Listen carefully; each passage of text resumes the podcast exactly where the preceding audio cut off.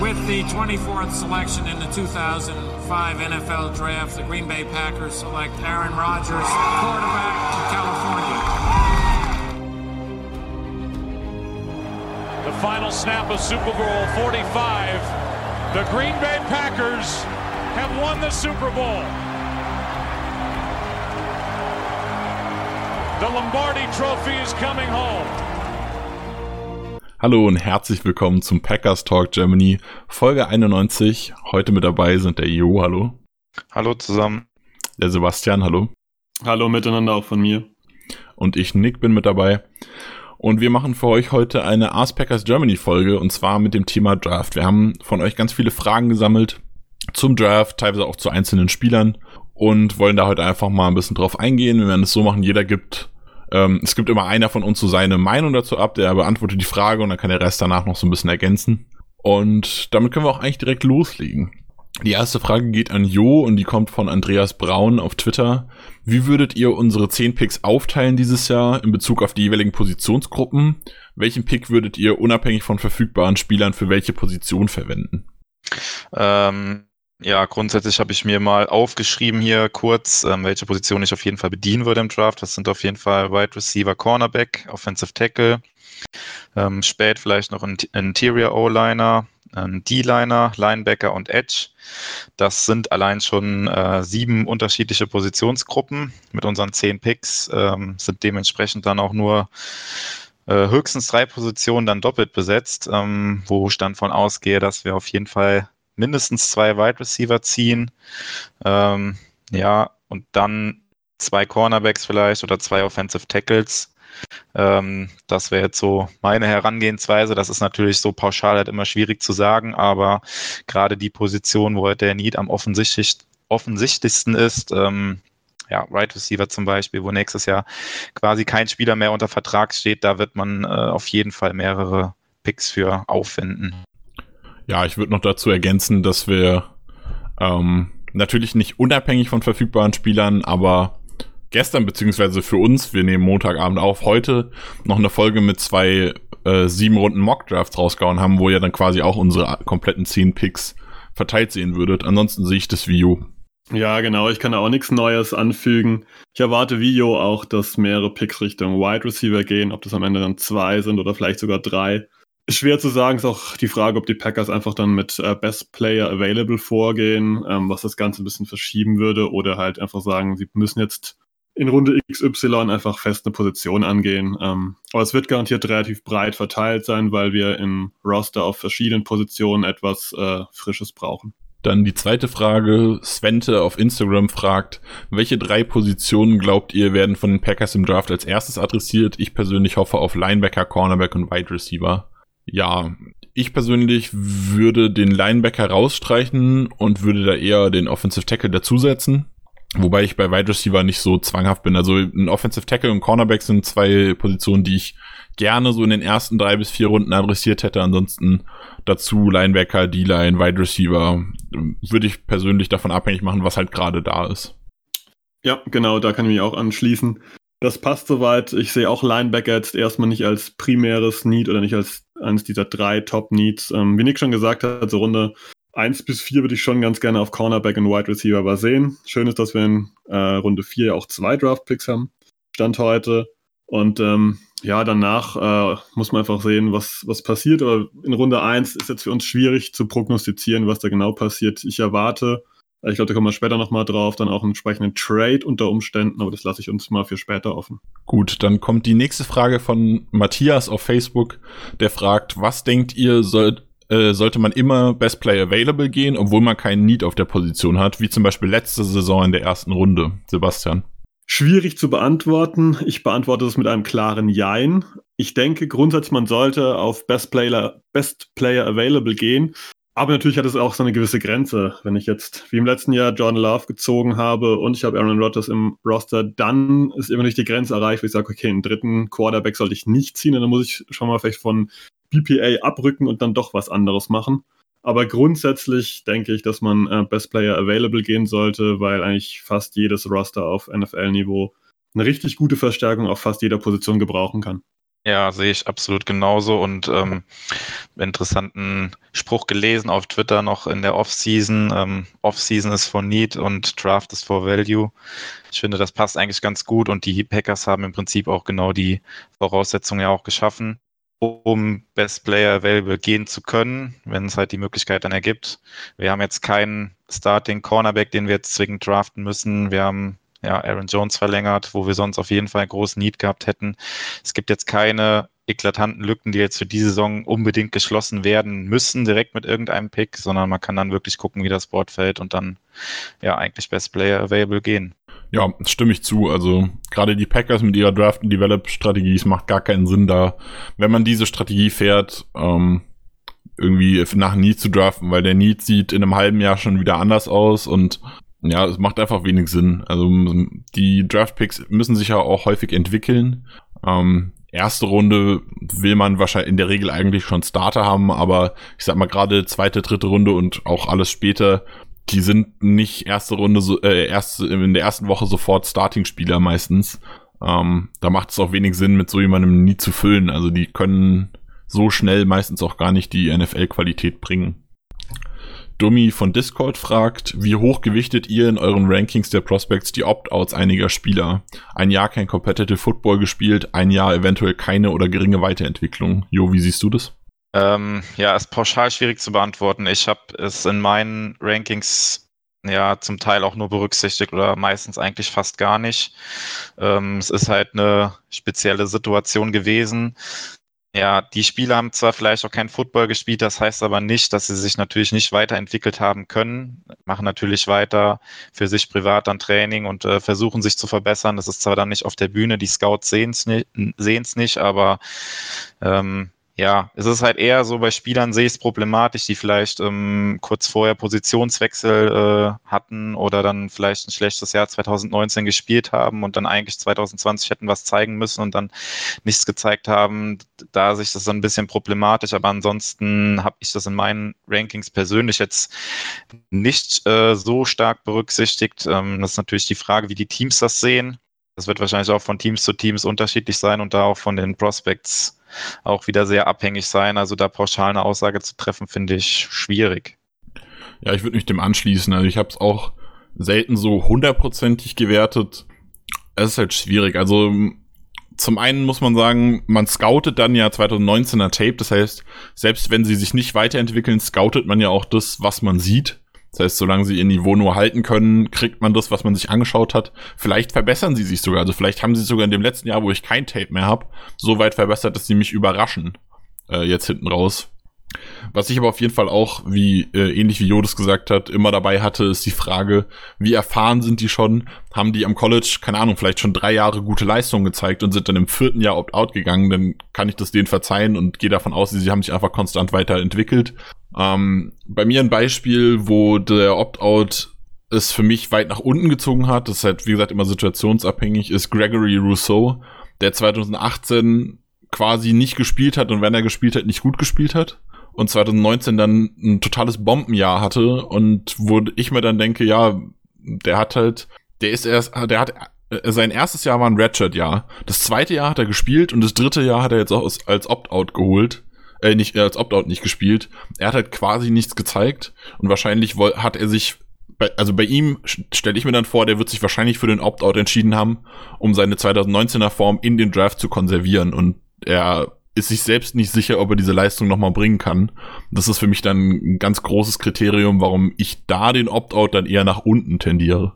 Ich würde ganz gerne noch um das Wort vergessen ergänzen. Ähm, ich denke, gerade in diesem Draft-Prozess kommt es öfter mal vor, dass man auch einen Spieler mal vergisst. Das heißt, wenn man den schon im College 2018 oder 2019 gesehen hat und dann im Hype des Drafts 2020 plötzlich andere Leute sieht, dann setzt man die irgendwie nach vorne, weil von dem alten hat man, wenn man jetzt nicht gerade Frisch-Tape geguckt hat, vielleicht den auch ein bisschen vergessen dann rutschen die eher so ein bisschen weiter nach hinten, was aber eher so, ja, ähm, eher Zufall ist oder ein bisschen, ein bisschen Pech für die, für die Jungs dann. Und da würde ich sagen, ich habe es in meinen Rankings auch nicht bewusst eingesetzt, aber mir ist gerade heute aufgefallen, dass ich einen Cornerback eher ein bisschen zu weit hinten eingestuft habe, weil er einfach 2020 nicht aktiv war. Das kann mal passieren, würde ich aber eher unter Vergessenheit als unter bewussten nach hinten schieben einsortieren. Ja, und dann gibt es noch Spieler wie, ähm, jetzt fällt mir der Name gerade nicht ein, der Tackle Walker Little, der 2019 schon verletzt gefehlt hat und dann 2020 ein Opt-out hatte. Der hat dann tatsächlich sogar zwei Jahre schon nicht gespielt. Das ist dann was, wo ich dann sage, ja, jetzt wird's schwierig. Also er hat halt dadurch, dass er das Jahr davor auch schon halt die Verletzung hatte, weiß man auch nicht, wo der Kerl athletisch steht. Kann der das fitnesstechnisch überhaupt noch? Also gerade die Kombination mit Verletzung macht's dann schon schwierig teilweise. Aber ich würde den Opt-out nicht zu hoch hängen. Iggy auf dem Discord fragt, wie ist der Scouting-Staff zusammengestellt? Gibt es pro Position einen Scout oder ist der Scout für mehrere Positionsgruppen zuständig? Und sind Scouts häufig ehemalige Spieler oder eher nicht? Haben GMs häufig ihr Scouting-Team, mit dem sie im Kern fest zusammenarbeiten bei einem Teamwechsel oder so? Generell ist es so, es gibt keine Scouts für be bestimmte Positionen, also zumindest bei den Packers ist es so, ich kenne das noch von Brian Gutekunst, als ich seine Geschichte so ein bisschen verfolgt habe. Es gibt Scouts, die sind für gewisse, also es gibt natürlich Scouts, die schon am für, auch für Highschool zuständig sind. Es gibt Scouts für College. Und dann ist man in der Regel für eine gewisse, eine gewisse Area zuständig, also gewisse Räume, wo einfach so eine Menge, eine Handvoll Unis drin liegen oder so, und für die bist du zuständig, die zu scouten. Und dann gibt's darüber, ich würde mal sagen, ja, so Fachgebietsleiter, in Anführungszeichen, der ist dann so, äh, da gibt's dann welche, die sind eine Stufe drüber. Und da, wenn die kleineren Scouts ihnen sagen, ey, da ist jemand, der gefällt mir, dann gehen die nochmal hin und schauen sich den nochmal genauer an. Und dann bringen die den wieder eine Stufe mit nach oben und dann schauen die sich gemeinsam diese Spiele an. Und dann kommt halt irgendwann äh, das Front Office, wo dann halt so ein paar Leute noch sitzen, so die engsten Vertrauten und da halt der GM. Und da wird dann alles zusammengetragen, was diese kleineren Stufen im Endeffekt unten drunter zusammengebaut haben. Zu der Frage, ob das häufig ehemalige Spieler sind, wäre mir jetzt so nicht bekannt, dass sich das besonders häuft, aber das ist halt wie bei allem. Ehemalige Spieler sind in der Materie, sind dann bekannt und bekommen dann vielleicht auch mal Chancen. Aber ich wäre mir jetzt nicht bekannt, dass irgendwie im Scouting besonders häufig Spieler, äh, Ex-Spieler oder so vorhanden sind. Und zu dem Thema feste Teams, es ist eher seltener. Also bei den Packers ist es so, die, viele aus dem Scouting-Team sind schon ganz lange da also ein Brian Gutekunst zum Beispiel äh, hat seine komplette Karriere bei den Packers durchlaufen, egal wer als GM gewechselt hat. Es passiert dann immer mal, dass jemand äh, irgendwo noch jemanden rauszieht, den er ganz gerne mag, oder wenn er einen Freund irgendwo hat, dass er den mitnimmt. Aber das ist ja auch eher nicht. Das ist ähnlich wie Coaches. Also ein neuer Headcoach sucht sich eine neue, äh, sucht sich dann eine Truppe zusammen und wenn er da jemanden kennt, den er gerne mag, dann äh, fragt er den, ob er Bock hat, dazu zu kommen, aber wenn der in seiner, an seiner alten Arbeitsstelle einen guten Job hat, bleibt der da auch. Kalle fragt auf Twitter, letztes Jahr wurden die ersten Picks in die Offense, Love Dylan DeGuara, investiert. Wird dieses Jahr wieder die Offense oder mehr die Defense am Anfang verstärkt? Sebastian. Schwierig zu beantworten, auch weil wir einen neuen Defensive Coordinator mit Joe Barry haben. Ich würde einen Balanced Approach, also ein ausgewogenes Verhältnis erwarten. Liegt allerdings auch daran, dass äh, wir hoffentlich Best Player Available gehen und damit natürlich nicht ganz so klar vorherzusehen ist, was wir jetzt zuerst tun.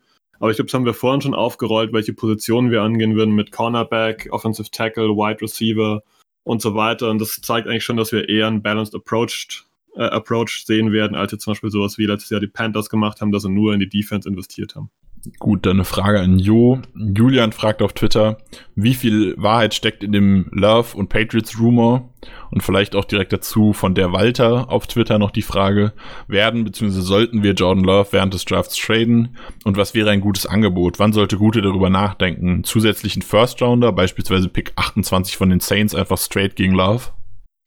Ähm, ja, ob was dran ist an diesem Gerücht, kann man, glaube ich, mittlerweile sagen, dass da nichts dran ist ähm, einfach jetzt quasi im Vorfeld des Drafts sind ja immer wieder viele Gerüchte unterwegs und das kann man, glaube ich, unter dem, ja, ist ein bisschen getrollt, da wird nichts dran sein, also kann ich mir bestenfalls nicht vorstellen. Ja, die Frage, was man für, ob man John Love traden sollte, ähm, schwierig. Also ja, die Packers haben ihn jetzt seit ein Jahr im Training sehen können. Wenn sie jetzt davon überzeugt wären, dass er die Nachfolge von Aaron Rodgers nicht antreten kann, dann wären sie natürlich gut beraten, ihn möglichst teuer zu äh, ja, wegzugeben noch. Und da wäre natürlich ein First Rounder ja so fast das Minimum, was ich da auch gerne sehen würde, weil man hat natürlich auch letztes Jahr einen First Rounder auf den Tisch gelegt mit dem 26. Pick overall. Ähm, ja, von daher, andererseits ist natürlich die Frage, wer gibt jetzt für einen Quarterback, der jetzt ein Jahr nicht gespielt hat, ähm, ja, wie viel ist das wert, dass er ein Jahr äh, von Aaron Rodgers im Training lernen konnte? Wie viel ist das wert? Sind da, wären da Teams überhaupt bereit, einen First-Round-Pick auf den Tisch zu legen? ja, klar, die Saints oder auch die Patriots sind natürlich ähm, Teams, die auf jeden Fall auf Quarterback was machen könnten oder vielleicht auch müssen. Und äh, klar, dass dann solche Teams auch genannt werden, wenn da so Gerüchte in der Welt sind. Aber ähm, grundsätzlich glaube ich nicht, dass die Packers dann gesteigertes Interesse daran haben. Wenn sie das äh, gehabt hätten, dann hätten sie meiner Meinung nach auch in dieser Offseason den Vertrag von Aaron Rodgers schon angepasst und da Capit weiter nach hinten geschoben, weil dann klar wäre, dass Rogers auch äh, langfristig noch für die Packers spielen soll. Aktuell sieht es ja eher so aus, da man den Vertrag nicht ange, angepackt hat, dass man sich da alle Optionen offen halten will. Und alle Optionen offen halten will, heißt äh, für mich dann auch eher, dass man sich äh, eher früher als spät von, von Rogers sogar dann trennt und äh, Love tatsächlich dann irgendwann nächstes Jahr, übernächstes Jahr übernehmen soll. Von daher würde ich das sogar eher in die andere Richtung sehen. Ja, generell kann ich dazu sagen, ähm, in dem Trade-Szenarios 2, in dem Podcast hatte Sebastian uns auch ein Szenario gebastelt, wo wir Jordan Love abgeben konnten. Als Trade, da hatten wir schon so ein bisschen drüber gesprochen. Dementsprechend wiederhole ich jetzt quasi, was ich da schon gesagt habe. Ähm, wenn die Packers der Meinung sind, dass Love sich gut entwickelt hat oder sie es noch weiter mit ihm probieren wollen, dann werden sie ihn nicht traden. Und wenn die Packers der Meinung sind, dass er sich schlecht entwickelt hat und sie ihn traden wollen, dann würde ich niemanden verstehen, der freiwillig für ihn tradet. Also ich sehe Jordan Love in Trades nicht integriert. Das halte ich für nicht sinnig. Also es sei denn, die Packers haben jetzt äh, tatsächlich so einen krassen Umschwung äh, gehabt, dass sie sagen, oh, Rogers ist jetzt doch noch mal auf MVP-Form, der spielt noch fünf Jahre, aber dann, wie Jo gesagt hat, dann hätten sie mit dem Vertrag bestimmt was gemacht. Ähm, kann mir ein Jordan Love Trade in allen Szenarien, also egal wie gut oder schlecht sich Jordan Love entwickelt hat, wäre für mich ein Jordan Love Trade einfach nur sinnfrei. Würde ich auch ähnlich sehen. Ähm, für mich gibt es nur eine Perspektive, die es ein bisschen äh, noch, einen, ja, noch einen weiteren Blick drauf äh, werfen lässt. Ähm, das ist einfach, wenn irgendein Team wirklich einen absoluten Overpay macht. Also eigentlich kaum vorstellbar. Dann müssen wir wirklich fragen, ob das andere Team dann noch alle Tassen im Schrank hat, sowas zu offerieren. Ich sage jetzt mal einfach irgendwie einen, hier einen First Rounder und einen Second Rounder noch dazu. Dann kannst du fast nicht ablehnen, so wie Aaron Rodgers zuletzt gespielt hat. Aber das ist ja eigentlich nicht zu erwarten und daher ähm, schließe ich mich den anderen an, sagt, eigentlich sollte man Jordan Love jetzt nicht traden für irgendwelche mittelmäßigen Picks, dann wie vielleicht nur ein Second Rounder plus X oder sowas. Kann ich mir nicht vorstellen. Ja, es gab neulich so ein bisschen auch die Diskussion auf Twitter und generell in den äh, amerikanischen Videopodcasten, was es so gab. Da habe ich äh, unter anderem das Statement gehört, Stand jetzt, wenn John Love sich jetzt nach dem ein Jahr Erfahrung mit Rogers lernen beim Draft anmelden würde, wäre er locker ein Top 10 Pick. Und äh, wissen wir natürlich nicht, aber das, da muss ich jetzt sagen, das wäre so die Range, da würde ich drüber nachdenken, ihn abzugeben. Also wenn mir jemanden, keine Ahnung, die sieben oder so bietet und ich krieg eine Chance auf äh, Penny Sewell oder so, ja, raus, gerne. ähm, nix gegen Love, aber da wäre ich da ziemlich glücklich mit, aber ansonsten auch absolut nicht.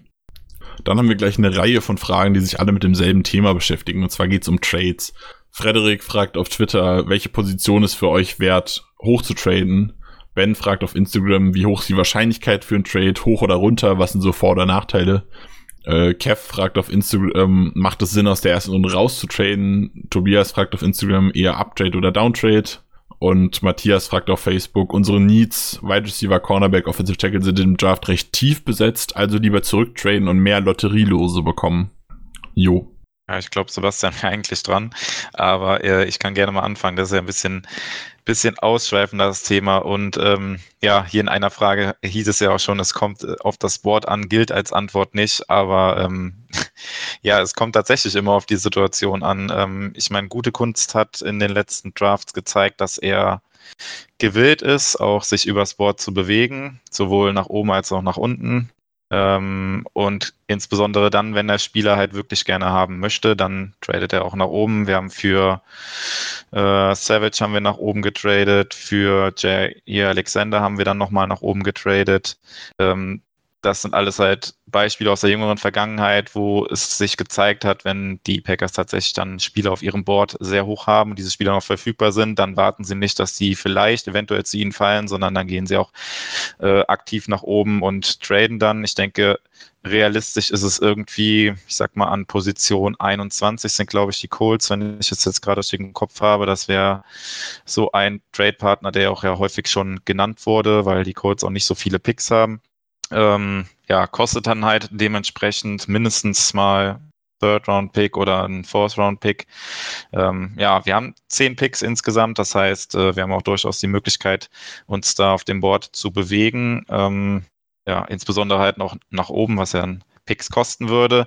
Aber natürlich würde ich es auch nicht ausschließen, dass wir aus der ersten Runde raustraden, weil ich finde, ja, es gibt, sagen wir mal so 15 Spieler vielleicht, die wirklich tatsächlich ähm, ein First-Round-Grade bei mir hätten, wo ich sagen will, okay, das sind klare Talente für die erste Runde und danach gibt es eine riesen breite Masse an Spielern, die in der zweiten Runde, die ich ähnlich bewerten würde. Und ähm, da könnte es einfach auch dann tatsächlich sinnvoll sein, aus der zweiten Runde, äh, aus der ersten Runde nochmal rauszutraden und sich zusätzlich Picks in der zweiten oder dritten Runde zu holen. Die Frage ist natürlich, ja, wie sehen das andere Teams, ob es da überhaupt äh, Trade-Partner für gibt. Die Packers haben ja spät in der ersten Runde noch äh, einen Pick. Da ist es ja dann häufig so, dass dann Teams äh, vielleicht doch nochmal nach oben kommen wollen, weil vielleicht dann irgendein Quarterback tief gefallen ist oder sowas und Teams wollen sich da noch einen Quarterback sichern, weil sie dann mit der Fifth-Year-Option bei einem Quarterback die Möglichkeit haben, ihn fünf Jahre halt günstig im Team zu haben. Das ist auch immer was, was man im Hinterkopf haben könnte, wo die Packers ein interessanter Trade-Partner sein könnten für ein Team, was dann Anfang der zweiten Runde vielleicht äh, sitzt und dann nochmal in die erste Runde zurückkommen will, um dann Quarterback zu picken. Ja, äh, allgemein ziemlich spannendes Thema. Wenn ich jetzt Geld drauf wetten müsste, würde ich äh, wetten, dass wir nicht an Position 29 picken, sondern dass wir tatsächlich entweder hoch oder runter gehen. Ja, da schließe ich einfach mal direkt dran an. Ich sehe das ähnlich, dass wir wahrscheinlich nicht an 29 picken. Wenn ich aber wieder Geld setzen müsste, würde ich sagen, ein Uptrade ist wahrscheinlich als ein Downtrade. Einfach nur, weil Brian Gutekunst bislang relativ aggressiv immer rangegangen ist, wie Jo ja schon richtig gesagt hat. Daher erwarte ich das einfach auch. Aus meiner Sicht ist da im Draft so an Position, ich sag mal 25, so ein kleiner Bruch vielleicht drin. Das heißt, wenn ich hochgehen wollen würde, müsste ich auf jeden Fall vor die 25 oder 25 oder davor gehen. Danach ist so ein, so ein Vakuum, wie auch Jo schon richtig gesagt hat, es gibt relativ viele Spieler, die so ein, in Runde 2 fallen würden und ob man da an 29 zugreift oder nicht äh, bis 33, 34, 35 bisschen sich nach hinten bewegt, noch zusätzlich Munition einsammelt, ist auch eine weitere Möglichkeit. Ähm, ich gehe nochmal auf Frederiks Frage ein, welche Position ist für euch ähm, wert hoch zu traden? Da sage ich mal, jede Position, die ich benötige und die einen klaren Cut in ihrer Leistungsgruppe hat. Also aus meiner Sicht zum Beispiel Cornerback hat einen klaren Bruch drin. Titan hat auch einen klaren Bruch drin, brauchen wir aber nicht drüber reden, weil Kyle Pitts wird außerhalb unserer Reichweite gehen. Ja, für sowas würde ich dann schon eher mal hochtraden, bevor ich mich dann damit eventuell später mit wirklich einem deutlich schlechteren Prospect äh, zufrieden geben muss. Ja, würde ich mich anschließen. Generell bin ich der Meinung, äh, Traden ist immer so eine Möglichkeit zum einen, um so Leistungsgaps zu überspringen, auf jeden Fall, aber natürlich auch äh, dazu da, um Best Player Available und Need zu kombinieren. Also wenn ich irgendwie eine gewisse Position haben will und habe einen Spieler, den ich da mag und der ist an einer gewissen Stelle Best Player Available, dann gehe ich, möchte ich dahin gehen, um ihn zu holen, wenn ich ihn hole. Ähm, da möchte ich nicht zu weit vorne draften, ich möchte nicht riskieren, dass ich ihn verliere, solche Dinge. Also das kommt immer darauf an, was passiert.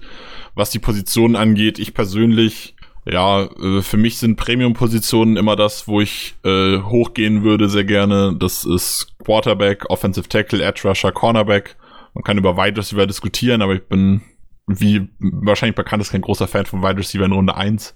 Ähm, ja, man kann über vieles diskutieren. Ich glaube aber, dass ich dieses Jahr tatsächlich nicht zurücktraden möchte eigentlich. Also natürlich, wenn das Board schlecht fällt, keiner will mit einem hochtraden, dann kann man immer noch überlegen, zurückzutraden.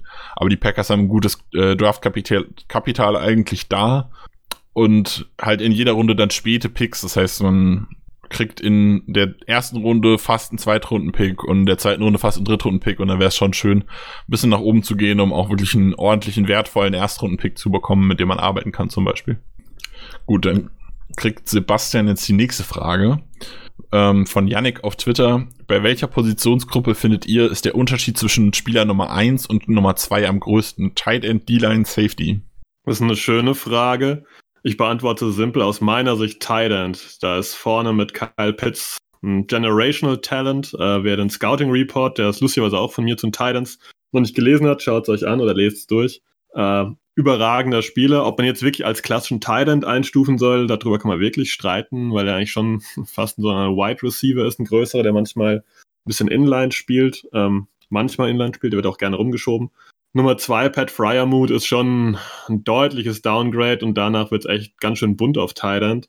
Das sehe ich in der D-Line nicht. Da sind schon einige Leute, die ganz ordentlich sind. Ähm, direkt hinter Christian Barmore, das ist so die weitläufige Nummer eins. Da gibt es Levi Onwuzuriki. Ja, ein Safety ist insgesamt eine Klasse, die nicht, auch nicht so dolle besetzt ist. Und daher sind so Leute wie Trevor Murray und äh, Javon Holland und äh, Darius Washington und so, die sind schon relativ eng beisammen. Von äh, Richie Grant bin ich jetzt nicht so der größte Fan. Daher, simple Antwort, Thailand ist aus meiner Sicht die Klasse, die am weitesten auseinandergeht. Ja, ich würde mal einen spannenden Take zu dem Thema nehmen und würde fast sagen Quarterback, weil ähm, nicht Draft-positionstechnisch, also es wird an eins ein Quarterback geben, wahrscheinlich wird an zwei ein Quarterback gehen, vermutlich wird auch an drei ein Quarterback gehen.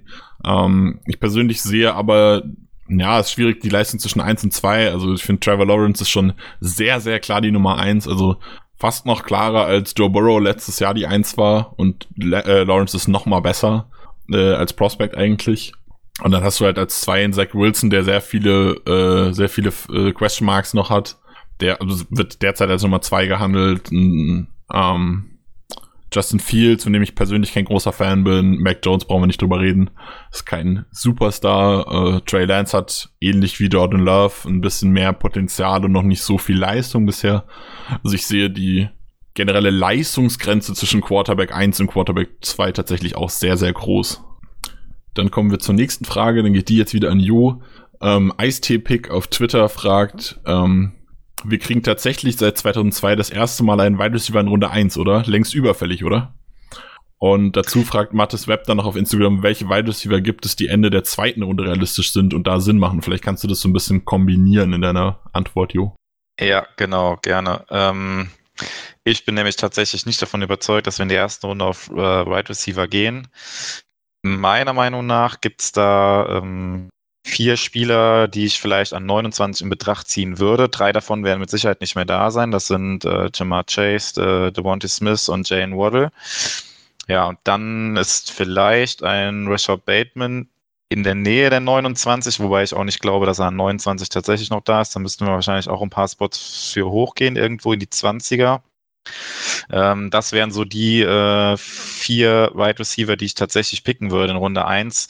Danach ähm, hört es bei mir auch auf, da würde ich tatsächlich keinen Spieler mehr oder keinen Wide Receiver mehr in Runde 1 nehmen, sondern tatsächlich dann ähm, ja, in Runde 2 das dann eher adressieren, weil da gibt es eine, so eine breite Masse. Ähm, ja, ist jetzt fast schade, dass Chris nicht da ist, weil Chris ist ja ein riesen Elijah Moore-Fan. Ich weiß nicht, ob ihr es im Podcast bei uns schon rausgehört habt, aber ihn eh er würde wahrscheinlich Elijah Moore äh, an 29 noch nehmen. Ich würde es nicht nehmen.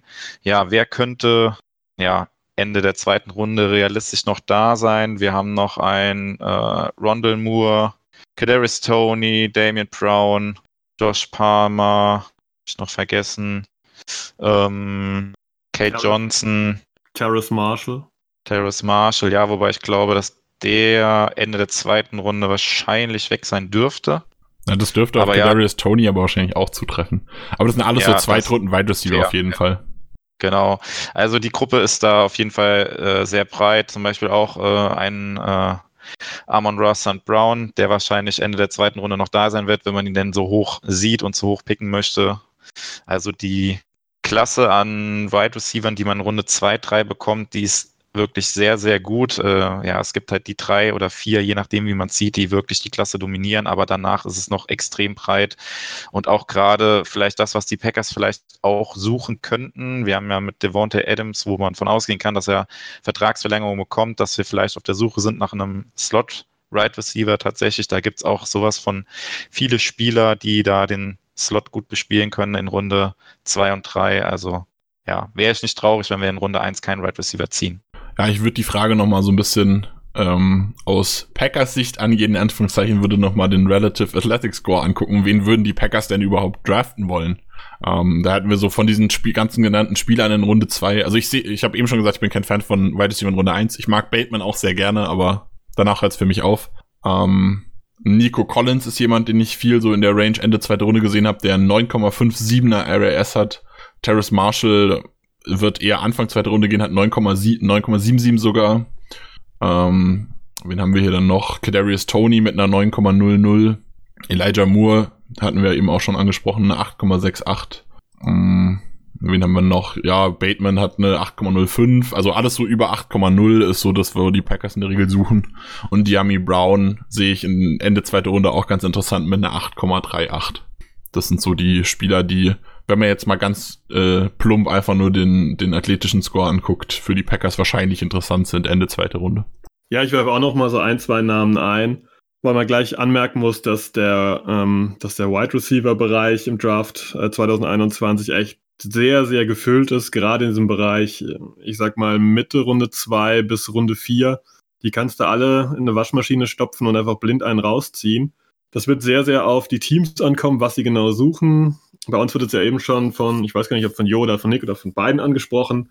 Ja, Slot Wide Receiver ist vielleicht äh, eine Möglichkeit. Da gibt es noch andere Namen, die von kleineren Schulen kommen. Äh, Jalen Darden zum Beispiel oder Kate Johnson. Die sind beide FCS School, also ein bisschen zweite Klasse im College gewesen. Das sind Möglichkeiten. Tylen Wallace ist noch jemand, der ist auch kreuz und quer über Sports, eigentlich ein sehr, sehr sicherer Receiver, äh, der auch gerne über den Slot kommt. Das ist auch eine Möglichkeit. Ähm, ich glaube, zu Amari Rogers kommt, glaube ich, sogar noch eine Frage später, daher spare ich mir das einfach mal auf. Also wurden eigentlich schon alle Namen genannt. Ich persönlich fände in der Ecke Nico Collins eigentlich ganz interessant, weil er auch äh, ein Riesentyp ist. Six foot four groß, ähm, kräftig, trotzdem nicht langsam. Ja, persönlich habe ich Nico Collins ein bisschen später auf dem Board. Also ich habe ihn, glaube ich, Mitte dritte Runde oder so, äh, grob Anfang dritte Runde, Mitte dritte Runde, aber wie Sebastian gesagt hat, glaube, da hat auch viel mit persönlicher Präferenz zu tun, was man da gerne bei Spielern sieht oder auch nicht. Dann die nächste Frage. Denkt ihr, dass wir die Linebacker-Situation womöglich intern lösen und im Draft gar nicht adressieren? Und dann war noch eine Frage dazu. Linebacker ist, äh, die war von Heiko Leiko auf Twitter. Und dann hat Julian auf Twitter gefragt, Linebacker ist aus meiner Sicht ein großes Thema. Ich bin ein Riesenfan von Jamin Davis und würde sogar an 29 für ihn gehen. Wie seht ihr das? Ähm, generell sehe ich persönlich den Linebacker-Need nicht so krass. Also klar, wir sind mit äh, unseren zwei Jungs, die wir haben, mit äh, Barnes und Martin nicht Talent, äh, talentmäßig super stark aufgestellt, aber die haben letzte Saison irgendwie ordentlichen Job gemacht mit Upside, äh, dass sie noch was machen könnten. Die Packers sind generell nicht so hoch bei Linebackern, wobei man da jetzt auch nicht weiß, wie sich das mit Barry vielleicht verändert. Ähm, von daher, ich denke schon, dass Linebacker äh, genommen wird, irgendwann spät, zumindest für die Breite. Ich glaube aber nicht, dass ein Linebacker früh geht. Und auf Jamin Davis direkt bezogen, ich bin kein großer Fan von ihm. Also ich habe Jamin Davis Ende zweite Runde. Also wenn er an 62 noch da ist, würde ich darüber nachdenken, aber an 29 wäre mir viel, viel, viel zu früh für ihn. Ich gehe da einfach mal auch kurz rein in die Linebacker-Frage. Ich kann mich bei vielen Sachen äh, bei Nick anschließen. Ich sehe eine Möglichkeit, dass vielleicht ein äh, Linebacker interessant sein könnte. Und das ist, wenn wir vielleicht nicht nach vorne traden können, aber auch keinen guten Partner finden, nach hinten zu traden. Dann sehe ich uns durchaus in der Ecke, dass wir vielleicht dann noch sagen, Zaven Collins, wenn er noch da ist, ist eine Option. Ich denke auf Jeremiah Owusu Koramoa braucht man jetzt nicht hoffen. Der wird meistens nur Jock genannt. Ähm, ja, da, da sehe ich vielleicht schon so eine kleine Möglichkeit, dass wir doch relativ früh mal auf Linebacker gehen. Aber wie Nick gesagt hat, Joe Barry wird da schon relativ viel mit der Entscheidung ähm, zu tun haben, ob, ob er da vielleicht sowas braucht oder eben halt nicht. Gefühlt ähm, werten die Packers die Linebacker-Position nicht sonderlich hoch. Ja, ich hatte ja mit Sebastian da auch ein, oder mit Nick, glaube ich, ist da auch eingestiegen. Äh, auf Twitter hatten wir da auch äh, drüber diskutiert. Also ich finde, das, was wir von Kamal Martin letztes Jahr gesehen haben und auch von Chris Barnes, war äh, klar, nicht gut, aber ähm, ich finde, es ist noch ein gewisses Upside vorhanden, jetzt insbesondere mit Joe Barry als neuem Defensive Coordinator. Und ähm, ja, ihr habt es beide schon angesprochen, die Packers sehen Linebacker eh nie besonders wichtig und besonders hoch an. Ja, sollte einer der beiden Top Prospects, äh, Micah Parsons oder Jeremiah Ovo Owusu Koruma äh, tatsächlich zu den Packers fallen oder in die Ranger Packers fallen, könnte man drüber nachdenken. Aber alles andere wäre ich tatsächlich Ende der ersten Runde kein Fan von, da einen Linebacker zu nehmen und würde tatsächlich dann eher darauf bauen, dass sich unsere beiden jungen Linebacker noch weiterentwickeln können unter dem neuen Defensive Coordinator und äh, ja, die Position tatsächlich, wenn überhaupt, dann später im Draft nochmal mit einem Pick adressieren, um da vielleicht ein bisschen Tiefe noch zu bekommen auf der Position. Ja, was man vielleicht noch dazu erwähnen kann, äh, Jamin Davis mit einem 9,94er RAS-Score, also was ist das, die Top 0,5% äh, Athleten unter den Linebackern, es ist schon sehr, sehr stark. Das wird den Packers, das wird den Packers auf jeden Fall gefallen. Also wir werden da bestimmt ein Auge auf German Davis zumindest haben. Dann ergänzt Julian noch äh, hinten raus. Dazu Interior O-Line in Runde 2, äh, Quinton äh, Meinerts zum Beispiel. Und Cornerback in Runde 3 erschied er auf St. Just. Ich persönlich, ja, bin kein großer Fan von äh, St. Just in Runde 3, aber Meinerts in Runde 2 könnte ich mir gut vorstellen, wenn er denn so lange da ist. Ja, genau. Viel mehr gibt es da, glaube ich, nicht zu sagen. Ähm, wenn man Meinerts in dieser Ecke bekommen könnte, wäre das garantiert völlig in Ordnung. St. Juice finde ich jetzt auch einen Ticken zu früh. Da hätte ich ein paar andere hoffentlich noch auf dem Zettel, die noch da wären. Aber jetzt auch nicht völlig daneben. Ähm, wie gesagt, kommt drauf an, was man in Runde 1 macht. Ich vermute, wenn man in Runde 1 Cornerback geht, dass man es vielleicht in Runde 3 nicht schon wieder tut, weil immerhin ähm, Kevin King ist ja noch da oder wieder da. So, und dann geht die letzte Frage der normalen Fragerunde an Sebastian. Kalle fragt auf Twitter, denkt ihr, es könnte einen neuen Panther geben? Undrafted vielleicht? Auf die Frage habe ich mich gefreut. äh, schwierig zu beantworten. Also Panther ist ja immer so, dass man im besten Fall schon Competition im Camp hat und einen weiteren ja, Spieler dazu holt. Ich glaube nicht, dass man da einen draften muss. So, um, Draft-Picks in Panther reinhauen, ja, ist, ist ein schwieriges Thema. Und ich bin mit J.K. Scott nicht übermäßig glücklich, aber ich bin auch nicht unglücklich. Ähm, es gibt schon noch wesentlich schlechtere Panther. Daher Competition ja, aber lieber irgendwie einen undrafted Free Agent dann einladen oder auch einen anderen Veteran einfach mal gucken und ein bisschen Feuer unterm Hinter machen im Training Camp. Ja, ich persönlich bin immer noch der Meinung, dass J.K. Scott von der Punt-Coverage zurückgehalten wurde und einfach nicht so weit punten durfte, wie er kann. Also jeder Punt, den er lange äh, rausgehauen hat, wurde jedes Mal für 10, 15, 20 Jahre zumindest zurückgetragen und er hatte halt schon ziemliche Skykicks rausgehauen mit ewig langer Hangtime, die aber nicht so lang waren. Klar, da waren auch ein paar echt schlechte immer mal dabei, das muss er abstellen und konstanter werden. Aber ich glaube, im Generellen kann er deutlich mehr, als er zeigen durfte. Und wenn er da insgesamt ein bisschen besser wird, dann ähm, wird das schon was, wenn man die Punt-Coverage auch so ein bisschen in den Griff bekommt. Gut, dann haben wir noch eine Schnellfragerunde zu ein paar Spielern. Und dann können wir vielleicht direkt anfangen, Jo, äh, den Namen haben wir eben schon mal gehört, äh, Quinn Meinerts. Was hältst du von dem? Ja, ähm, interessantes Prospect auf jeden Fall. Bei mir ist da wieder so die Frage, ja, Positional Value halt. Ich sehe halt Interior O-Line nicht als wirklich großen Need an für die Packers und ähm, ja, kommt halt drauf an. Jetzt auch wieder, wie gesagt, in Runde 1 würde ich mit Sicherheit nicht ziehen. Ende der Runde 2, ja, könnte ich mir drüber, könnte ich mir vorstellen. Äh, sehe aber, ja, auch von Positional Value und Need her nicht, dass die Packers da den Pick verschwenden sollten für ihn. Okay, dann geht die nächste Frage an Sebastian. Und zwar, was hältst du von Amon Ra St. Brown? Wunderbar, dass ich die Frage bekomme. Äh, für mich die Definition von Durchschnitt, das meine ich auch gar nicht böse. Also sein absolut solider Wide Receiver auf College Level, der viele Sachen ganz ordentlich macht, aber einfach nichts überragend. Und ich sehe das leider kritisch ähm, für ihn, dass das in der NFL sich zu einem Impact-Spieler entwickelt. Ich sehe ihn einfach als durchschnittliche Nummer 3, Nummer 4 at best. Und daher bin ich nicht der größte Fan. Ja, seine Ballantizipation ist ganz gut, aber da gibt es einfach auch bessere Cornerbacks auf NFL-Niveau und das wird nicht reichen. Dann, also Amon Ra Brown hatten wir von ganz vielen. Ähm, dann würde ich mich selbst mit der Frage beschäftigen, ähm, Christian Barmore, ja, ist viel Upside. Man weiß bei ihm nicht so richtig, was man bekommt. Er hat eigentlich nur ein Jahr äh, richtig gut gespielt. Ist halt so, unter all den Defensive Tackles, die dieses Jahr einfach nicht so gut sind, ist er so der einzige, der irgendwie First Round Potenzial hat. Mittlerweile wird er so ein bisschen gehypt als dieser eine D-Liner, der was, äh, der richtig viel drauf hat, oder eine Defensive Tackle, der richtig viel drauf hat und wird teilweise in dem Mock Draft sogar irgendwie Mitte der Zehner oder so gemockt. Das finde ich deutlich zu hoch. Also ich habe ihn Ende der ersten Runde, so dass er für 29 ein Kandidat wäre. Ähm, aber auch nicht mehr. Also ich würde ihn jetzt nicht als sicheren First-Round-Pick bezeichnen. Als nächstes haben wir Greg Newsom, Sebastian. Ja, Greg Newsom ist ein interessanter Spieler, ist ein Cornerback von äh, Northwestern. Sein Problem gleich vorneweg. Er hat auch im College keine Saison ähm, gesund überstanden. Er hat immer ein paar Spiele aufgrund von kleineren Verletzungen gefehlt. Wichtig ist hier aber kleinere Verletzungen. Also er hat jetzt nie irgendwie einen Kreuzbandriss oder wie Caleb Farley irgendwas am Rücken, sondern wieder kleinere Sachen. Erinnert ein bisschen an Kevin King. Ähm, aber grundsätzlich ist er ein guter Cornerback. Ähm, er hat eine sehr gute Vision, das heißt, er sieht relativ zügig, äh, wie sich das Play entwickelt, ob es ein Passing Play wird oder ein Run Play. Das ist relativ gut und besonders cool finde ich an ihm sein Backpedal. Das heißt, wenn, wenn er Lücken sieht, die kann er wunderbar super schnell schließen. Er hat einen richtig guten Rückwärtsgang. Er, er hat einen guten Touch, die, die Bälle runterzuschlagen. 2020 gab es keinen einzigen erfolgreichen Touchdown über seine Seite. Und ähm, dementsprechend würde ich sagen, dass es, wenn der wirklich an 29 noch da ist oder an 25, 24, was auch immer, und wir traden für ihn hoch, wäre ich sehr, sehr zufrieden mit ihm, ähm, weil er echt gute Ballskills hat und ein gutes Talent, äh, ja, Entscheidungen zu treffen. Er trifft dann in der Regel die passenden Entscheidungen und ich sehe ihn auch in Man-Coverage relativ gut, was einfach in der NFL wichtig ist, weil nur mit Zone-Coverage kommst du aus meiner Sicht nicht durch. Jo, Asante Samuel.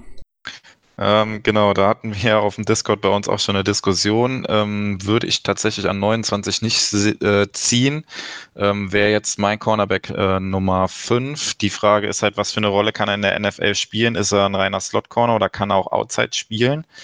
Ähm, er ist halt relativ klein auch für einen Corner. Wir wissen seit Jair Alexander, dass es kein Hindernis sein muss.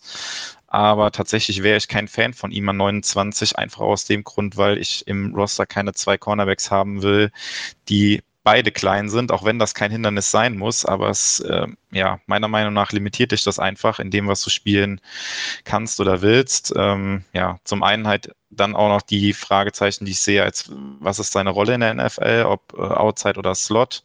Ähm, ja, wenn er ein reiner Slot-Corner ist, ist zwar mittlerweile eine eine Starting Position in der heutigen NFL, weil ja so viel Nickel und Dime gespielt wird.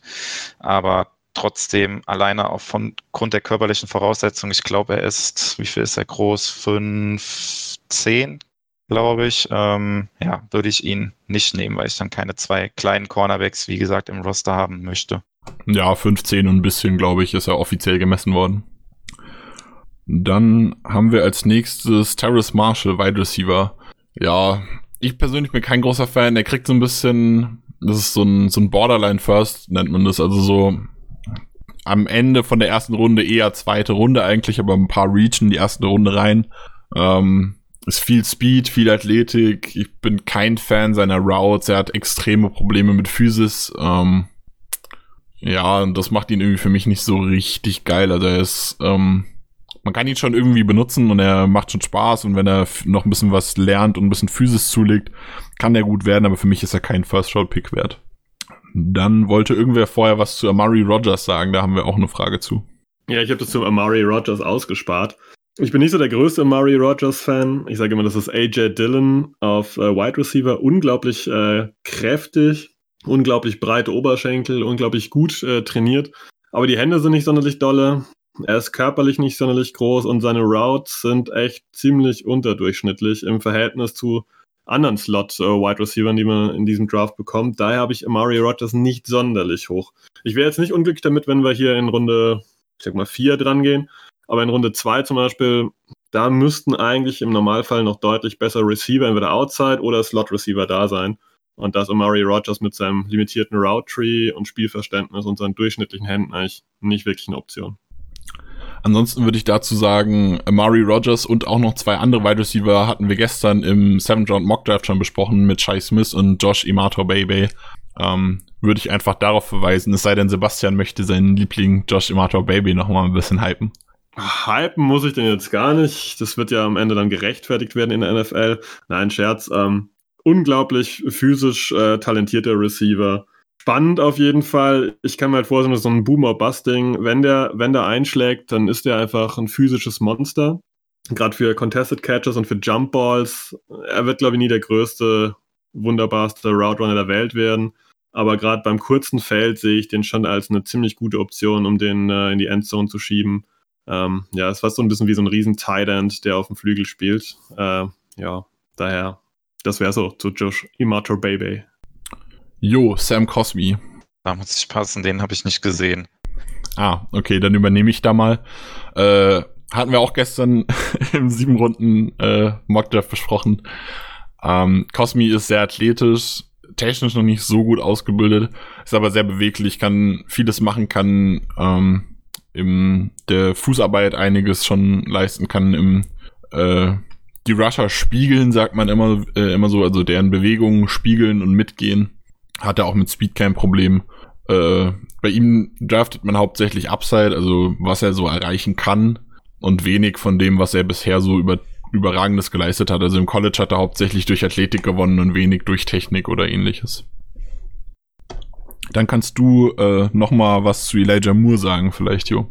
Ja, Elijah Moore haben ja viele relativ hoch auf dem Board und der geht ja auch häufig in der ersten Runde, ist halt ja klassischer Slot Receiver, unglaublich gutes Route Running, findet ja die Softspots der Zone Coverage sehr gut und ähm, ja, ist auch Yards äh, After Catch ist er ein richtiges Monster. Wäre auf jeden Fall ein ziemlich sexy Pick für die Packers, aber ja, wie ich es eben schon angedeutet habe, für mich auf jeden Fall nicht an Position 29, sondern eher später, wobei später wahrscheinlich auch nicht mehr da sein wird. Aber ja, vom Typ Spieler her gefällt er mir auf jeden Fall sehr gut. Ähm, ja, ich sehe es halt leider nicht, dass äh, die Packers ihn an 29 dann nehmen. Oder was heißt leider nicht? Ich würde ihn ja an 29 nicht nehmen. Gerne dann Ende der zweiten Runde, aber da wird er wahrscheinlich nicht mehr da sein, ja. Und dann darf zum Abschluss Sebastian noch was zu seinem Liebling Darren Hall sagen. ja, Darren Hall habe ich selber eingegeben in die Schnellfragerunde zur Aufklärung. Äh, toller Cornerback San Diego State äh, Aztecs aus der FCS, also auch ein unteres Niveau. Ich sag mal, Asante Samuel für Arme. Der ist auch relativ klein, aber relativ bitzig. Er kennt die Grenzen des Regelwerks. Das heißt, wenn du gegen ihn spielst, der hat die ganze Zeit die Hände irgendwie an dir dran. Aber er weiß genau, wo die Grenze ist, wo, ähm, wo ein Foulspiel gepfiffen wird. Das ist relativ wichtig, weil ein paar andere Cornerbacks, JC Horn zum Beispiel, die sind einfach zu grabby. Er, und äh, er kann sehr gut spielen. Er ist absolut schnell unterwegs und hat hervorragende Ballskills. Also ähm, die Interception-Zahl habe ich jetzt gerade gar nicht äh, auf dem Schirm genau, wie vieles waren, aber das wäre so ein wirklich guter, guter Cornerback-Pick mit Upside, so ab Runde 4 bis 5, würde ich sagen. Könnte man sich den mal genauer anschauen. Wäre ein Traum aus meiner Sicht, wenn wir früher auf den Cornerback gehen und dann hier nochmal einen weiteren qualitativen, qualitativ guten Cornerback in Runde 4 oder 5 nachlegen mit Darren Hall. Äh, PFF hat bei ihm drei Interceptions in acht Spielen 2020. Okay, ja, passt ungefähr. Gut, dann haben wir noch, also ich schließe jetzt die Schnellfragerunde. Ich hoffe, ich habe nichts vergessen von den Spielern, die ihr alle eingereicht habt. Ähm, und würde zum Abschluss noch zwei Fragen dazu nehmen, die so ein bisschen vor allem auf die Vergangenheit abzielen. Äh, würde anfangen mit, welches ist eurer Meinung nach die beste Draft-Class der letzten Dekade, der letzten zehn Jahre? Die kommt von Iggy auf dem Discord. Und da darf jeder gerne was zu sagen. Jo, wie siehst du das? Genau, wir haben ja im Vorfeld schon mal kurz die Draft Class der letzten Jahre durchgeguckt und ich würde mich dann tatsächlich für die 2014er Draft Class entscheiden. Da haben wir in der ersten Runde H. Clinton Dix gepickt, der ja mittlerweile dann nicht mehr bei den Packers ist, der aber am Anfang äh, ja durchaus seinen seinem Draft-Status gerecht wurde als First-Round-Pick. In der zweiten Runde haben wir Devonta Adams gepickt und ähm, in der fünften Runde als echten Stil dann noch ähm, Corey Lindsley, der jetzt lange bei den Packers war, jetzt dann zu den Chargers gewechselt ist. Ähm, ja, das wäre jetzt so meine, mein, mein Pick an dieser Stelle für die beste Draft-Class der letzten zehn Jahre. Du hast gar nichts über Jeff Janis gesagt. Ja, genau. Jeff Janis ist natürlich der absolute Stil in diesem Draft gewesen. In der siebten Runde äh, 236. Pick overall und äh, ja, absolutes Highlight, der äh, ja nicht nur in den Special Teams geglänzt hat, sondern ja, ich habe immer noch die, ich weiß gar nicht, welches Jahr war es gewesen, die äh, das Spiel gegen die Cardinals in den Playoffs, wo er da die Hail Mary mit auslaufender Uhr gefangen hat. Sensationell. Ja, schwierig. Ähm, ich habe tatsächlich, ich tendiere zwischen der Draft Class und noch einer zweiten, habe mich jetzt für die andere entschieden. Und zwar würde ich 2013 nehmen. Ähm, als Highlight natürlich David Bakhtiari in der vierten Runde, ein Franchise Left Tackle, vielleicht der beste Left Tackle der NFL. Äh, das alleine setzt diese Draftklasse so weit oben an, wobei natürlich mit Devante Adams und Corey Lindsley auch enorme Konkurrenz in 2014 ist. Aber auch ein Micah Hyde ist ein Franchise Safety, der sau stark ist. Der kann nichts dafür, dass die Packers ihn nicht resigned haben. JC Tretter ist ein äh, überdurchschnittlich guter Center bei den Browns mittlerweile. Wir haben halt das Jahr drauf Corey Lindsley geholt, der ihm dann nochmal besser den Rang abgelaufen hat, aber Tretter ist auch ein guter Pick. Eddie Lacey hat auch anfangs gut funktioniert, langfristig halt nicht. Das Einzige, was da so ein bisschen 2013 die Stimmung trübt, ist, dass man mit Dayton Jones ein bisschen einen Flop in der ersten Runde gelandet hat. Da mir Nick die Option 2013 geklaut hat, hau ich nochmal einen raus und sag, wie wär's mit 2019? Äh, Markus äh, von unserem Podcast wird es jetzt nicht mögen, aber da gibt's Roshan Gary. Donald Savage, Alton Jenkins. Finde ich auch ein relativ hohes Level unter Umständen. Jay Sternberger, Kingsley Kiki sind auch noch bislang wertvolle Spieler und Kadar Holman und Ty Summers sind ja, naja, im erweiterten Roster und zumindest in Special Teams regelmäßig dabei. Noch ist Dexter Williams auch noch da. Noch, genau, noch ist Dexter Williams sogar auch noch da. Also auf jeden Fall, der Draft 2019 hätte auch vielleicht das Potenzial, da in diese Riege vorzustoßen. Ist natürlich noch viel zu früh, das zu beurteilen, aber ich sag mal, Gary Savage Jenkins sieht für die ersten drei Picks schon relativ gut aus. Finde ich einen netten Pick, hatte ich tatsächlich auch in der Überlegung. Ähm, hab mich am Ende dann dagegen entschieden, weil die für mich einfach noch nicht lange genug spielen, um damit es für mich wertvoll genug ist. Aber ja, äh, gute, gute Wahl quasi als ähm, Ja, ich habe es nur eingeworfen, weil die, die zwei Picks, äh, Drafts, die ich genommen hätte, die waren schon weg. Deswegen kommt noch rein. Ja, also generell ist es halt schwierig, so die letzte Dekade fällt dann halt irgendwie die letzten zwei, drei Jahre weg, weil die noch nicht lang genug spielen, um so richtig evaluieren zu können. Ähm, ich sag mal, man könnte auch sagen, wenn Jordan Love einschlägt, dann war wahrscheinlich 2020 der beste äh, Draft aus den Jahren 2011 bis 2020, weil ein Franchise Quarterback zu finden äh, ist auch immer geil. Also das übertrumpft alle anderen Drafts eigentlich komplett. Von daher ist es sehr, sehr schwierig jetzt zu sagen, die letzten zehn Jahre. Da muss man eher schauen, keine Ahnung, von vor fünf Jahren bis vor 15 Jahren oder so. Das ließe sich wahrscheinlich einfacher machen. Und dann haben wir zum. Ich immer wieder ja. Äh, sorry, kurzer Einwurf da noch. Ich finde es immer wieder erschreckend, wenn man sieht, äh, wie kurz teilweise die Halbwertszeit tatsächlich von, von Spielern in der NFL ist. Also was man da für Namen liest, die man irgendwie schon komplett aus dem Kopf verdrängt hatte, die lange nicht mehr spielen. Irgendwie, das ist immer schon krass, wenn man da zurückguckt und ja, wird einem irgendwie so vor dem Draft dann auch immer wieder bewusst, dass halt gerade ab Runde 4, 5, 6, das ist so selten, dass man da irgendwie Spieler pickt, die man äh, ja tatsächlich langfristig in der NFL sieht. Ja. Und äh, genau, ich würde euch noch fragen, wo ihr wahrscheinlich das jetzt gerade auch noch vor euch habt, was, was wäre denn der schlechteste Draft? Für mich ist das nämlich auch ziemlich offensichtlich der letzten zehn Jahre. Das ist nämlich eigentlich ein, der mega, mega offensichtlich ist, ob ich das gerade hier vor mir habe. Ich, oh, ich würde spontan 2015 sagen oder ja 2017 streitet sich. Aaron, Aaron Jones ist halt Aaron Jones, Jamal Williams in 2017 halt geile Hits gewesen spät. Ja, ich würde sagen 2015 mit einem Demarius Randall, der ja nicht so richtig gezündet ist, Quinton Rollins, der ziemlich gefloppt ist, Montgomery, der, ja, war halt okay, Jake Ryan, Brad Hundley, Ripkowski, Christian Ringo, Kenneth Buckman. Also es ist eigentlich keiner so richtig gut geworden. Von daher würde ich 2015 ja, genau. sagen. Ich habe ich, ich hab auch auf 2015 angespielt, ja, das habe ich mich auch gerade gesehen.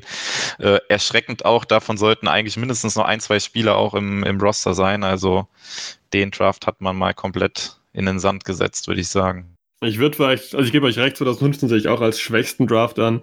Äh, wenn 2011 noch dazu zählt, könnte man den äh, noch dazu nehmen, wenn man Randall Cobb rausstreicht. Da kam sonst auch relativ wenig bei rum.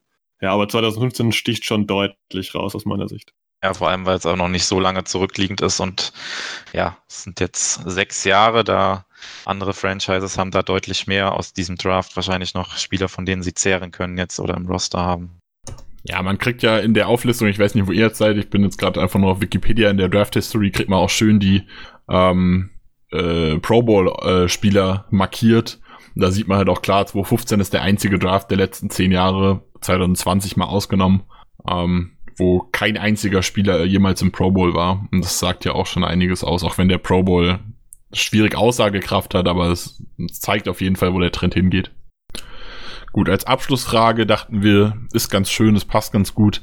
Ähm, von Domi aus dem Discord zu Ehren von Ted Thompson. Was war eurer Meinung nach Teds bester Pick bzw. größter Stil in seiner Ära als GM? Jo. Ja, warum lässt du mich das jetzt beantworten? Wir hatten im Vorgespräch, habe ich tatsächlich bei der Frage kurz überlegt und Nick hat mich dann schon ein bisschen ausgelacht und ähm, ja, eigentlich ist es offensichtlich und äh, gibt es ja eigentlich keine zwei Meinungen. Das ist der 2015er Draft, wo ja, die Packers in der ersten Runde mit dem 24. Pick overall Aaron Rodgers gezogen haben. Ja, im gleichen Jahr, wo übrigens ein Alex Smith gezogen wurde, der jetzt in Rente gegangen ist. Er war damals der First Overall Pick und wenn man sieht, wie die beiden Karrieren verlaufen sind, dann war das schon ein Megastil an 24 in der ersten Runde, einen Aaron Rodgers zu ziehen. Sebastian, ich denke, du schließt dich da auch an. Ich würde mich da auch anschließen, aber ich denke, man muss auch immer sagen, dass ähm, Ted Thompson auch regelmäßig äh, weiter hinten gute Picks abgeliefert hat. Da möchte ich einfach mal sagen, es gab auch einen Micah Hyde, Pick 159, ähm, Corey Lindsley, Pick 161, äh, wo ist er dann? Ähm, David Bakhtiari war, wo ist er? Ich bin gleich drüber hinweg. Ist die 109 im selben, wie wo du auch Micah Hyde genau. hast. Also er hat da schon regelmäßig da auch ganz gute Zugriffe weiter hinten. Im gleichen Jahr wie Aaron Rodgers da hinten dran direkt Nick Collins noch abgezogen. Das war auch schon echt eine starke Nummer. Also im Draft äh, hat er schon gute Zeiten hinter sich gehabt, definitiv. Ja, generell äh, muss man sagen, die spät in den späten Runden noch Talente zu finden, waren die Packers äh, relativ lang immer ziemlich gut. Also ich hätte auch äh, tatsächlich gesagt, äh, ich hätte jetzt die Unterscheidung gemacht und hätte gesagt, bester Pick, klar, Rogers, ohne Frage. Größter Stil ist dann aber halt Bakhtiari. In der vierten Runde den Tackle zu finden, ist einfach unglaublich. Gut, das war's für heute mit den Inhalten. Ich hoffe, ihr hattet Spaß, habt viel daraus mitnehmen können. Wir haben eure Fragen zufriedenstellend beantwortet. Ich bedanke mich bei euch beiden, Jo und Sebastian, fürs Mitquatschen. Ich bedanke mich bei euch fürs Zuhören.